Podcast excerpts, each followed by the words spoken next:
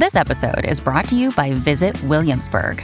In Williamsburg, Virginia, there's never too much of a good thing. Whether you're a foodie, a golfer, a history buff, a shopaholic, an outdoor enthusiast, or a thrill seeker, you'll find what you came for here and more.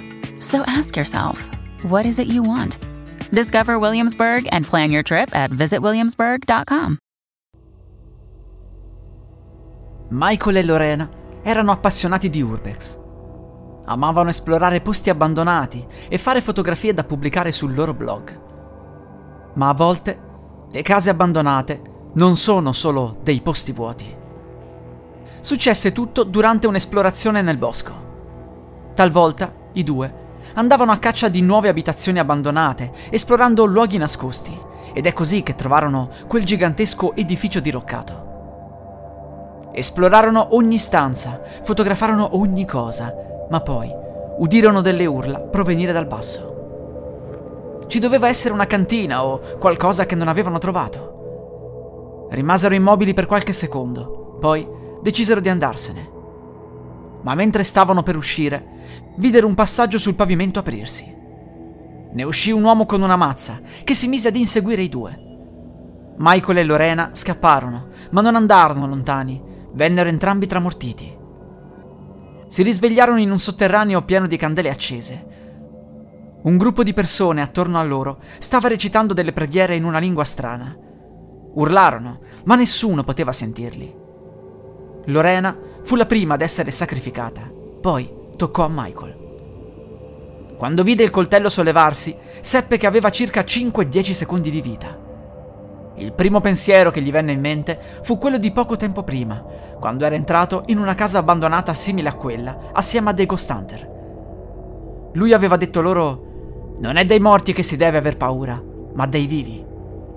Poi pensò alla sua famiglia e infine accarezzò l'idea che tutto quello fosse solo un brutto sogno. Ma non lo era. Ed ebbe la conferma quando il coltello si conficcò dentro di lui. Il cervello si spense pian piano il dolore non fu atroce come pensava. Alla fine morire è come addormentarsi.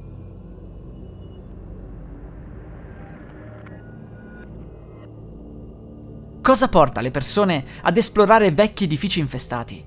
Nuove emozioni? Prove sulla vita dopo la morte? Può una storia inventata causare morti reali? Iniziò tutto con l'idea di un brillante imprenditore dopo la morte dei genitori, ereditò un vecchissimo edificio in mezzo al bosco. Non valeva nulla e così iniziò ad inventare storie di fantasmi e persone scomparse. I Ghost Hunter iniziarono ad esplorare l'edificio e si sparse sempre di più la voce. Fra suggestione e fake news, quel posto divenne estremamente frequentato. L'imprenditore decise di dare il boost finale, poi avrebbe venduto direttamente il posto ad appassionati per una cifra esorbitante decise di nascondere uno speaker Bluetooth dentro una parete. Poi si nascose e attese i Ghost Hunter. Arrivato il buio, attese il momento giusto e mandò in riproduzione un urlo demoniaco al massimo del volume. Uno dei ragazzi cadde a terra, mentre gli altri fuggirono. L'imprenditore corse da lui, ma ormai era troppo tardi, era morto d'infarto. Fuggì. Non voleva essere accusato, e così, poco tempo dopo, la notorietà dell'edificio schizzò alle stelle. Tutti volevano acquistare la proprietà e infine venne venduta ad un ricco signore appassionato di paranormale. L'imprenditore decise di donare metà dei proventi in beneficenza, si sentiva responsabile per quella morte, anche se non era mai stata sua intenzione. Tutt'oggi, il ricco signore che ha acquistato l'edificio dice di sentire voci provenienti dall'aldilà, nonostante il luogo non sia realmente infestato.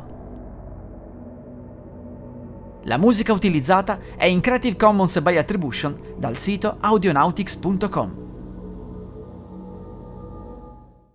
Vacanze in Sicilia o in Sardegna. Con i traghetti GNV viaggi in relax, porti tutto quello che vuoi e ottieni super vantaggi. Col nuovo programma Fedeltà MyGNV accumuli punti viaggiando, ricevi un cashback del 20% e tanti sconti a bordo. Non c'è modo più conveniente per andare in vacanza. Scopri i dettagli su gnv.it.